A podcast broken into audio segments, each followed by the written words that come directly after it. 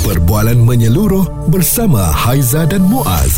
Pagi on point, cool 101. Semasa dan Social. Bila sebut mengenai uh, cukai, uh, pastinya ramai di antara kita yang sedikit fobia lah ya kerana cukai ini merupakan uh, tambahan uh, lebihan yang harus kita bayar dalam kita membeli barangan. Itu secara individu lah. Mm-hmm. Tapi kalau secara besarnya uh, cukai yang dikenakan ini memberikan pulangan yang baik kepada negara sebagai sumber pendapatan kepada negara. Ya, ni kita nak berbicara tentang apa tahu? Tentang GST yang dikatakan uh, ingin diperkenalkan semula sebelum kita nak cerita lebih panjang kita nak bagi tahu apa itu uh, GST Goods and Services Tax ya atau cukai barang dan perkhidmatan. Uh, ini kalau dilihat di Malaysia uh, dilaksanakan pada tahun 2015 1 April melibatkan um, pembekalan berkadar standard sebanyak 6% pembekalan berkadar sifar. Ha, tapi kita nak nak tahu juga kenapa nak diperkenalkan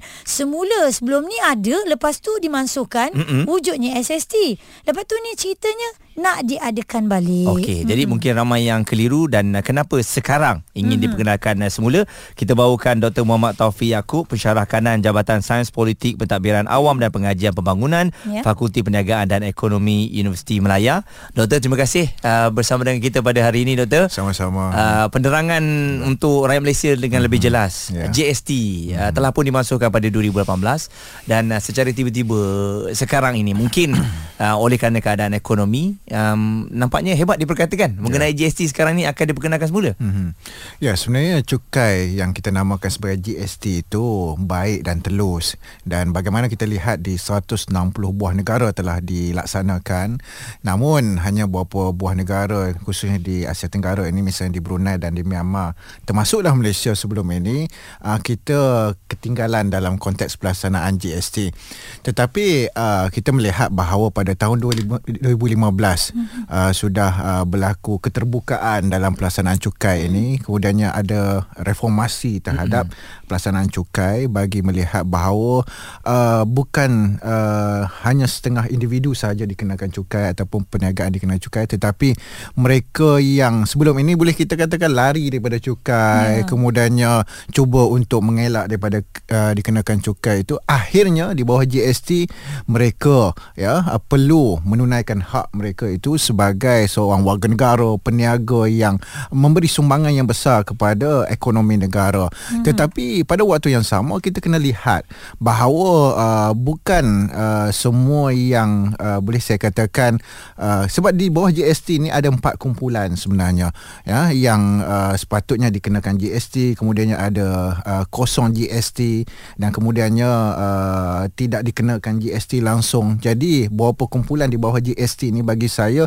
adalah satu ketelusan mm-hmm. bagi memastikan bahawa mereka yang sepatutnya dikenakan GST itu menunaikan hak dan tanggungjawab mereka tanpa uh, mencari jalan untuk culas mm-hmm. ataupun mengelak dan bagi saya yang penting iaitu bagaimana kita melaksanakan ya penguatkuasaan undang-undang dan sehingga tidak ada lagi mereka yang terlepas daripada pelaksanaan GST dan bagi saya GST ini uh, mestilah dilaksanakan secara berperingkat yeah. ya kalau sebelum ini ya kita faham ya ada beberapa kumpulan uh, politik dalam masyarakat ini sebenarnya menggunakan ya tindakan ataupun pendekatan semata-mata untuk mendapatkan sokongan daripada pengundi ataupun mm-hmm. ya mereka ini uh, terbawa-bawa dengan ideologi masing masing-masing. Hmm. Tetapi apabila melaksanakan kali pertama dalam konteks negara kita GST bagi saya kadar yang boleh dikenakan itu bagi saya biarlah munasabah. Ya misalnya sebelum ini dikenakan 6% yeah. tetapi kalau kita perkenalkan semula ya saya lebih suka dan selesa kalau kita dikenakan secara berperingkat misalnya 3% ya kemudiannya apabila cukai itu memberi satu rangsangan ekonomi kepada negara memberi tambahan pendapatan kepada uh, sumber negara kemudian hmm. kita dapat pulangkan semula kepada rakyat kepada hmm. masyarakat untuk mereka uh, menilai bahawa inilah sebenarnya kesan dan impak yang positif kepada kehidupan mereka setelah pelaksanaan GST dilaksanakan semula. Itulah kepercayaan dan keyakinan saya. Kalau kita uh, menggunakan GST ini ke arah yang lebih baik untuk membangunkan ekonomi negara. Inilah sumber yang boleh uh, saya katakan yang begitu telus pada waktu yang sama kita mestilah menguatkuasakan mereka yang cuba lari daripada GST ya penguatkuasa kerajaan akan cari mereka sehingga lubang cacing Dia Betul. punya cerita yang nak dipendekkan ni yang patut bayar memang kena bayar ya, ya. betul. Ha, ha. Ya, sistem yang telah pun dibuat tu adalah sistem yang terbaik waktu itu ya. Ha, ha. Responsif menyeluruh tentang isu semasa dan sosial. Pagi on point bersama Haiza dan Muaz. di Cool 101. Perkenalkan semula GST itu yang kita dengar daripada uh, pihak kerajaan dan apabila nak dipulangkan semula, nak diadakan semula, kita akan tertanya-tanya kenapa nak dikembalikan. Kita dengarkan kenyataan daripada Menteri Ekonomi Rafizi Ramli. We will be open to going through um, whatever ways we can to achieve that fiscal sustainability through a wider revenue base. Whether it's going to be capital gains tax, whether it's going to be GST, whether it's going to be any form of direct or indirect taxes, I prefer to keep that strategy open and then we will decide um, on on case to case uh, basis on year to year basis. Dan kita bawakan uh, Dr. Muhammad Taufik Yaakob Pensyarah Kanan Jabatan Sains Politik Pentadbiran Awam dan Pengajian Pembangunan Fakulti Perniagaan dan Ekonomi Universiti Melaya. Mm-hmm. Doktor, kalau lihat pada kenyataan uh, tersebut masih belum muktamad lagi lah Ya. GST ni akan diperkenalkan. Mungkin ada cara lain. Tapi persoalannya ada ke cara lain yang terbaik yang boleh melawan GST ni doktor? Ya, mungkin dinamakan semula kepada nama yang lain kerana GST ni uh, sebelum ini menjadi trauma kepada rakyat dan masyarakat. Sebut aja GST seolah-olah uh, satu apa gambaran yang tidak baik kepada rakyat, harga barang naik, kemudiannya uh, perkhidmatan apa sahaja berkaitan dengan perniagaan itu akan melambung tinggi dan melonjak.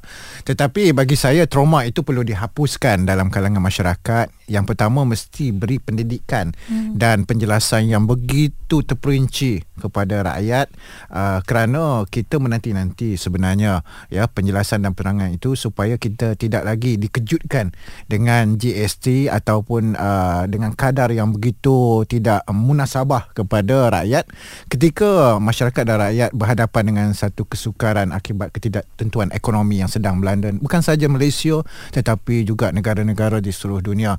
Kita lihat di luar sana rakyat mengeluh dengan pelbagai kenaikan harga barang dan kemudiannya pada waktu yang sama bagaimana untuk kita pastikan bahawa dalam tempoh ataupun dalam situasi yang ekonomi tidak menentu ini mengenakan cukai ataupun me, uh, merealisasikan cukai ini mestilah berdasarkan kepada keselesaan dan rakyat tidak berhadapan dengan satu keadaan di mana mereka perlu mencatur ya uh, ekonomi ataupun makan mereka setiap hari mm-hmm. dan inilah sebenarnya tujuan kita melaksanakan cukai itu supaya manfaat itu dapat diberikan semula kepada mm-hmm. rakyat dan rakyat merasakan bahawa mereka tidak dibebani dengan cukai ini dengan hanya kita mengumpulkan di bawah satu cukai semata-mata.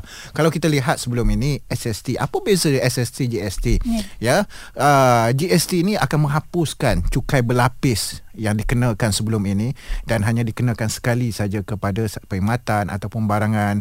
Namun apa yang berlaku sebelum ini iaitu penguasaan penguatkuasaan yang tidak begitu baik dan pada waktu yang sama pemantauan dan kawalan itu yang agak lemah. Ya, saya uh, tidak terkejut pada ketika itu kerana kita baru melaksanakan cukai GST. Banyak peniaga pun yang tak tahu lagi Ya. penggunaan sistem dan Ya sebagainya. sistem Kemudian yang bagaimana Untuk kita Mendapatkan semula Hasil daripada cukai itu Dan uh, Sistem-sistem itu Perlu ditelaah Diteliti dengan begitu Mendalam oleh setiap peniaga Dan uh, Bagaimana penguatkuasaan itu Perlu ke peringkat akar umbi mm-hmm. Tetapi uh, Kita perlukan masa sedikit lah Untuk kita perkenalkan semula GST ini Walaupun kita telah melalui fasa uh, Sebelum ini tahun 2015 Memperkenalkan GST Kemudiannya kita turunkan kepada uh, 0% pada hmm. tahun 2018 dan akhirnya kita masukkan dan uh, kita ada ura-ura untuk memperkenalkan semula bagi saya masa masa yang begitu uh, selesa perlu diberikan bukan saja kepada kerajaan tapi juga kepada rakyat mm-hmm. untuk mereka uh, lihat bahawa apa yang dilaksanakan ini sebenarnya bukan saja manfaat kepada rakyat tapi juga manfaat kepada negara dengan kadar hutang kita yang begitu banyak mm. dan untuk menarik pelabur-pelabur masuk ke Malaysia ini memerlukan keyakinan kepada sistem pencukaian yang uh, boleh memberikan satu ruang keselesaan dan mereka lihat bahawa kita sedang membina sebuah sistem pencukaian dan uh, apa uh, situasi pelaburan yang begitu selesa kepada hmm. pelabur-pelabur asing. Okey dan bila bercerita tentang GST kan doktor uh, kita faham ada orang yang tak berapa nak cakna juga hmm. tentang perkara ini dan kalau kita tengok balik mungkin kekurangan ataupun uh, boleh ditambah baik kan kalau di nak dikembalikan uh, semula macam dulu uh, waktu ada GST kita tahu kita pergi satu kedai minuman lah contoh mm-hmm. tapi hanya gerai biasa mm-hmm. yang kita boleh nampak kalau secara logiknya dia tak takkanlah boleh mm-hmm. setahun tu dapat 500 mm-hmm. ribu ya income mm-hmm. dia tetapi dekat dalam bil ada dikenakan mm-hmm. kepada kita sebagai mm-hmm. orang yang datang minum mm-hmm. kat situ.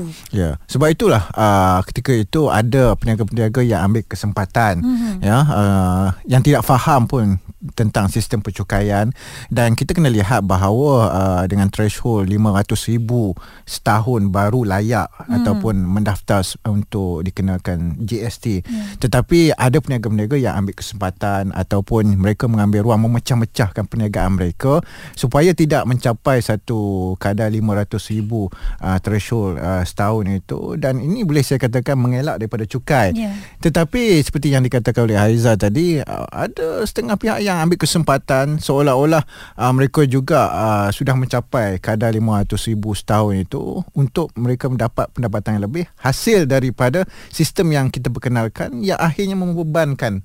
pengguna-pengguna dan bagi saya pemantauan dan penguatkuasaan perlu lebih uh, bagi saya perlu lebih aktif dan agresif uh, selepas ini yeah. supaya mereka yang sepatutnya tidak dikenakan GST itu mereka mendapat hak tidak dikenakan GST tetapi hmm. janganlah peniaga-peniaga mengambil kesempatan atas sistem yang kita perkenalkan ni untuk uh, mereka mendapat pendapatan yang lebih ha. kerana mereka tak layak sebenarnya. Yeah. Dekat bil tu sebenarnya dia akan letak tau registration yeah. number kan mm-hmm. betul tak doktor tapi kadang-kadang kita pun tak tahu itu nombor mm. dia betul ke tidak. Ha, Dan kita pun okey ah dah ada registration. Dia boleh ni. buat e- dia edit lah yeah. kerana sekarang bukan sahaja netizen yang advance mm. tetapi kita lihat masyarakat luar sana peniaga-peniaga juga ada dalam kalangan masyarakat itu masyarakat peniaga itu yang mengambil kesempatan yeah. ya akibat daripada kesukaran hidup raya dengan sistem cukai yang ada ini semata-mata untuk Mm-mm. kepentingan peribadi mereka. Okey yeah. dan masa tu saya ingat lagi apabila kita membayar sesuatu uh, eh mahal harga ni GST punya hal lah ni GST punya hal lah ni. Mm-hmm. Jadi seolah-olah menyalahkan ya. nah sistem tersebut.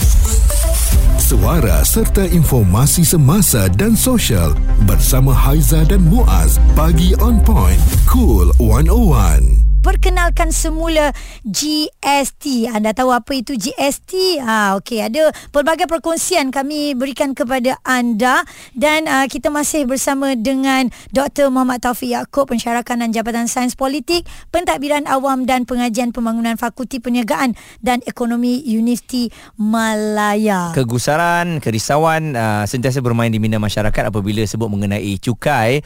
Jadi baru-baru ini uh, KJ dan juga Syarif mengeluarkan uh, satu persoalan uh, melalui uh, podcast mereka keluar sekejap uh, mengenai GST ni. I warn the government dan ramai yang warn government kata the moment you mansuhkan GST satu ketika nanti terpaksa melalui peristiwa yang sama untuk memperkenalkan GST dan kita kena akui Syaril bahawa when you reintroduce GST bila diperkenalkan semula GST akan ada no, kesan yeah. inflationary yeah. kesan. Maybe one off one tapi off, ada lah. Tapi, tapi akan ada. ada. Sebab setiap kali di dibuat GST uh, daripada SST yang sedia akan ada kesan uh, inflasi. Jadi doktor respon mengenai kesan inflasi one off katanya yang akan uh, ada hmm. kalau GST ni hmm. uh, dimulakan semula. Okay.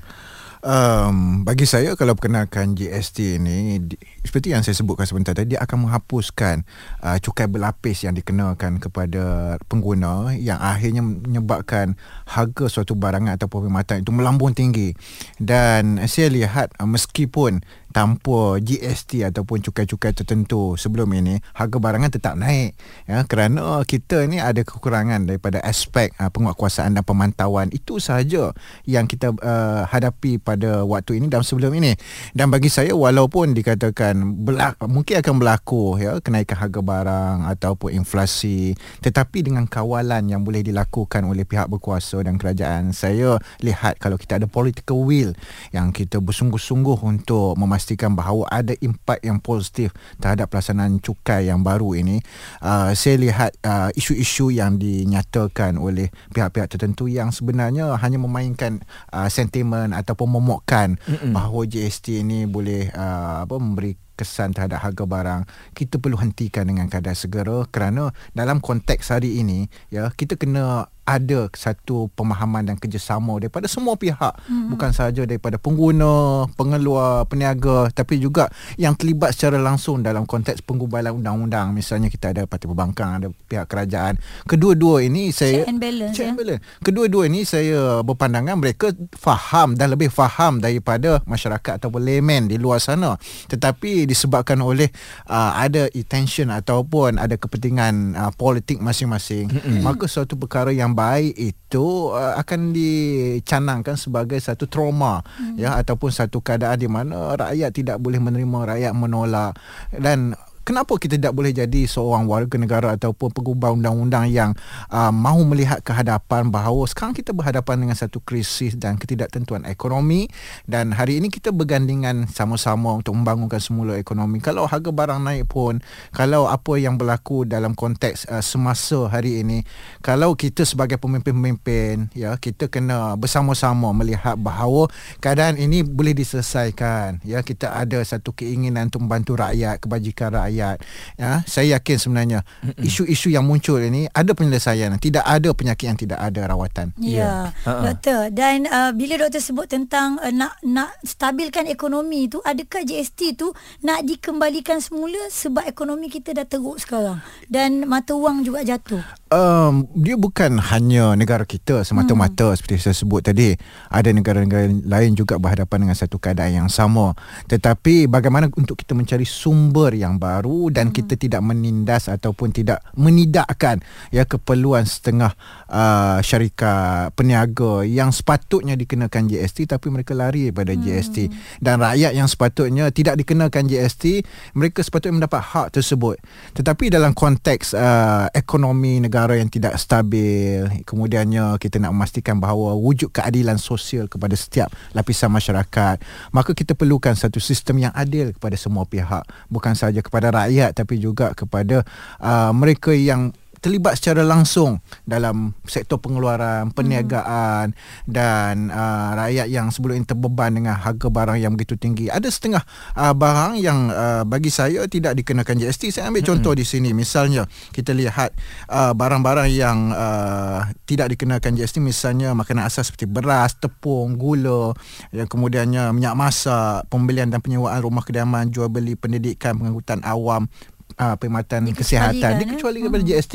Tetapi kalau hari ini ada setengah pihak ambil kesempatan ya uh, menaikkan harga barang menyatakan bahawa ini adalah cukai yang dikenakan oleh pihak kerajaan tetapi dengan menipu pengguna. Hmm. Bagi saya ini perlu ditangani dengan segera bukan sahaja oleh pelaksanaan cukai GST tetapi pada waktu yang sama penguatkuasaan yang perlu tegas yeah. yang memastikan bahawa mereka uh, ataupun rakyat yang tidak terbeban dengan hmm. cukai-cukai ataupun penipuan daripada setengah pihak pihak yang tidak bertanggungjawab. Dan uh, doktor tengok kapasiti untuk kerajaan sekarang yeah. um, dalam memberi penerangan pada rakyat mengenai mm-hmm. GST ni adakah um, begitu kuat? Maksudnya yeah. boleh um, yalah mempelajari sesuatu yang baru mm-hmm. lah daripada kerajaan terdahulu mm-hmm. yang menggunakan GST mm-hmm. dan akhirnya um, dimainkan oleh pembangkang mm. uh, dan rakyat termakan dengan uh, segala cerita dan juga mm. desakan ini. Jadi semua pihak perlu bergandingan dalam konteks ini untuk memberi penerangan kepada rakyat. Kerana kita jangan samakan masyarakat masyarakat ataupun rakyat yang duduk di luar bandar dengan kawasan bandar. Kerana di kawasan bandar itu mereka mendapat akses maklumat yang begitu cepat, banyak dan uh, mereka boleh hadam dengan maklumat-maklumat yang uh, baru. Tetapi bagaimana untuk kita pergi ke kawasan-kawasan demografi di luar bandar yang memerlukan penerangan daripada masa ke semasa, kemudiannya pendekatan fizikal iaitu bagaimana untuk kita turun eh, secara ya, kalau lampian raya itu ada kempen tapi mm-hmm. Bagaimana dalam konteks memperkenalkan semula cukai ini kita turun mendekati masyarakat ya memberi pemahaman secara fizikal. Itu yang perlu dilaksanakan dengan segera. Dan bagi saya kalau kita ada satu keinginan ataupun kita ada satu perancangan yang begitu rapi untuk melaksanakan cukai itu ya yang baru bagi saya sudah semestinya kita ada time frame untuk kita perkenalkan dan kita tidak tergesa-gesa seperti mana yang pernah berlaku pada tahun 2015 rakyat tidak memahami secara keseluruhan mm-hmm. dan rakyat melihat bahawa oh ini satu cukai yang baru dan memperkenalkan cukai tersebut seolah-olah menambah bukan menyelesaikan ya masalah rakyat. Bagi saya yang penting iaitu bagaimana untuk kita pastikan bahawa pendidikan percukaian itu mm-hmm. dapat kita uh, berikan kepada rakyat terlebih dahulu sebelum kita melaksanakan secara keseluruhan. Maka rakyat tidak akan marah, rakyat tidak akan uh, apa tergesa-gesa ataupun rakyat tidak akan uh, terkejut dengan perubahan yang berlaku dengan keadaan uh, persekitaran ekonomi mm-hmm. semasa negara. Kalau kita pergi ke luar sana lihat harga barang di pasar raya sudah semestinya rakyat menilai bahawa uh, tanpa cukai pun ya harga barang begitu tinggi. Tapi bagaimana pula kita perkenalkan GST jadi sentimen ataupun pemahaman asas rakyat itu perlu diperbetulkan dengan serta-merta. Kita ada media termasuklah Cool FM pagi ini saya cukup puji kerana ambil inisiatif memberi penerangan, menyediakan satu slot yang uh, begitu baik untuk rakyat faham ya tentang apa yang nak dilaksanakan semula. Awareness tu penting eh. Ya. Responsif menyeluruh tentang isu semasa dan sosial. Pagi on point bersama Haiza dan Muaz di Cool 101 perkenalan semula GST. Apa pandangan anda? Uh, mungkin ada yang tak menerimanya tapi ada juga yang menyambutnya dengan baik uh, rindu mengenai uh, sistem dahulu yang lebih telus ya uh-huh. uh, walaupun sekarang ni ada juga yang menyatakan bukan waktu yang sesuai dalam keadaan uh, harga barang yang naik apabila uh-huh. nak diperkenalkan. Ya. Yeah.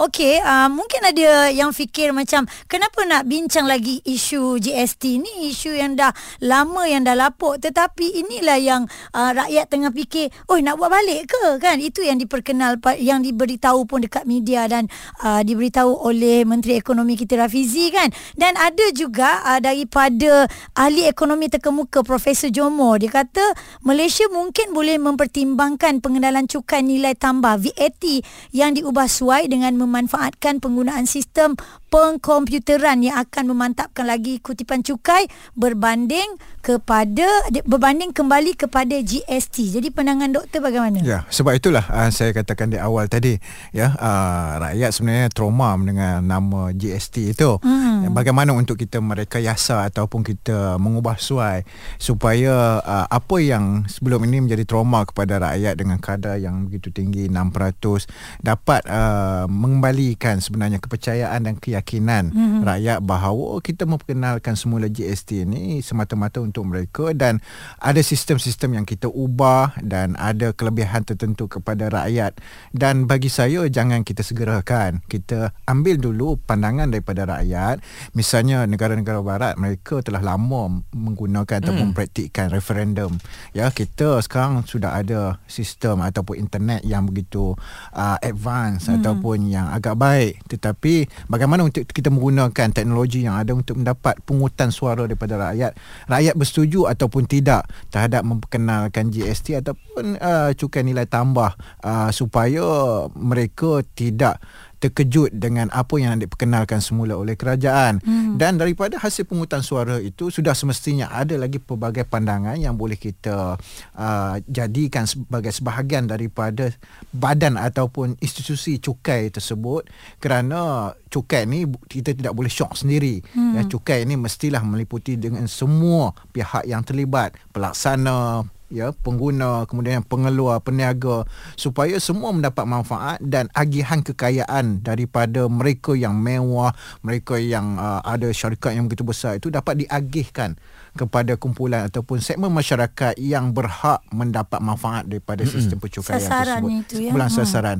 Dan bagi saya uh, bagaimana untuk kita pastikan bahawa kita selesaikan secara berperingkat iaitu dengan yang pertama, harga barang yang melonjak naik, melambung naik hari ini, kita kawal terlebih dahulu dan kita membuat pemantauan penguatkuasaan yang begitu agresif supaya rakyat tidak dibebani Ya. dengan peringkat-peringkat yang bagi saya uh, boleh menyukarkan mereka merancang ya kehidupan mereka misalnya yang pertama harga barang itu kita turunkan terlebih dahulu mm-hmm. ya harga barang asas misalnya beras minyak masak gula tepung Hmm, ni rakyat dah marah ni beras naik ni. Ya. Mm-hmm. Dan kemudiannya harga barangan asas ini akan menyebabkan rantaian ataupun rangkaian kepada peningkatan harga-harga lain. Betul. Misalnya kalau kita pergi ke kedai makan, ya, kalau sebelum ini kita lihat ayam seketul RM3, kemudiannya apabila kenaikan uh, dengan harga beras, harga minyak, ada orang uh, petikai kan kenapa harga beras naik, harga ayam ayam goreng Sekali. pula naik sekali. Ha.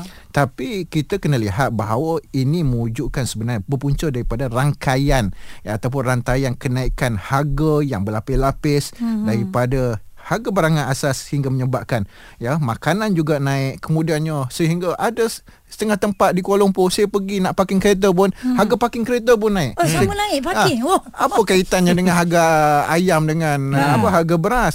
Jadi ada yang mengambil kesempatan Betul. dengan kenaikan-kenaikan yang sebenarnya mereka tidak berhak pun menaikkan harga tersebut tetapi disebabkan tidak ada pemantauan tidak ada satu penguatkuasaan yang begitu tegas mm-hmm. menyebabkan ya ada setengah pihak mengambil kesempatan hingga membebankan rakyat. Itu yang bila Okey. kita kata bila beras turun ke ayam turun ke tak turun pula harga yang dijual tu yang kita nak Ah, makan. Itu yang tak adilnya kepada Ha. kita kan. Ya. Dan uh, doktor, berapa peratus agaknya yang doktor kata sesuai untuk um, negara kita akan kalau dilaksanakan GST sebab saya lihat uh, kepada negara-negara lain ya uh, agak tinggi contohnya Hungary 27% hmm. ya ataupun 27% hmm. yang telah pun dikenakan dan uh, kalau di Asia ni saja di uh, negara-negara jiran, negara jiran kita 10% di Indonesia uh, 7% di Singapura hmm. agak tinggi. Jadi Ya. di, di negara kita kalaulah dilaksanakan berapa yang dimaukan? Sebab itulah uh, sebelum kita perkenalkan semula dia sebenarnya ada peringkat-peringkat misalnya saya katakan sebentar tadi mesti libatkan pemegang taruh ya kita mendapat uh, satu maklumat ataupun respon daripada kajian-kajian ya kita kena lihat pendapatan isi rumah hmm. pula Itu yang penting, Ke- itu yang penting. Hmm. kemudiannya bagaimana dengan harga barangan di pasaran. Jadi semua elemen-elemen ini perlu digabung jalin dan akhirnya kita uh, mengetengahkan satu nilai baru. Bagi saya dengan keadaan sekarang kita tidak boleh melebihi 3% hmm. untuk kita perkenalkan GST ya kerana dengan keadaan ekonomi yang tidak menentu walaupun kita berhasrat untuk memulangkan semula hasil cukai itu kepada rakyat.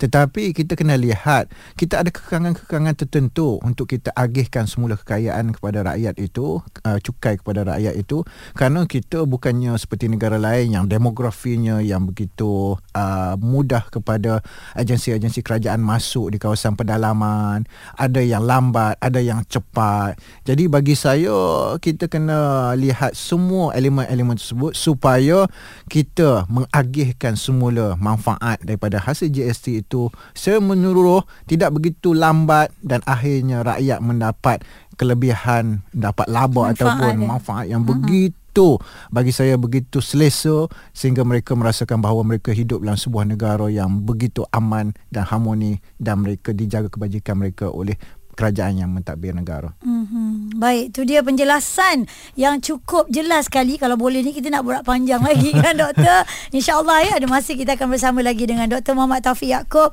Pensyarakanan Jabatan Sains Politik, Pentadbiran Awam dan Pengajian Pembangunan, Fakulti Perniagaan dan Ekonomi, Universiti Malaya. Hmm. Kalau anda masih lagi tak puas hati GST ni nak dikembalikan ataupun tidak, hmm. anda boleh je kirim WhatsApp, kita boleh tengok, kita boleh baca dan kita boleh sama-sama sembang-sembang nanti kita tanya pada doktor dan anda mungkin boleh follow IG dan juga TikTok doktor sendiri eh. Ya. Nak ada persoalan jawapan dekat situ. Ha. Betul. Kita ada kongsikan Instagram kita Ha. kan. Terima kasih. Ha, ha, kan. Ha, jadi uh, kita harapkan uh, penerangan ini sedikit sebanyak membuka mata semua pihak lah eh. Uh, kerana nak melaksanakan sesuatu perkara itu bukan boleh sekali uh, ghost uh, memerlukan pemantauan yang rapi dan orang yang nak mengeksplainnya ataupun nak menerangkannya suatu hari nanti kenalah orang yang bagus supaya rakyat semua dapat uh, mengetahui Ya. baik buruknya Betul. uh, cukai yang akan dilaksanakan. Hmm, bersama kami ni anda boleh bersetuju dan tidak bersetuju sebenarnya ya. Responsif menyeluruh tentang isu semasa dan sosial. Pagi on point bersama Haiza dan Muaz. di Cool 101.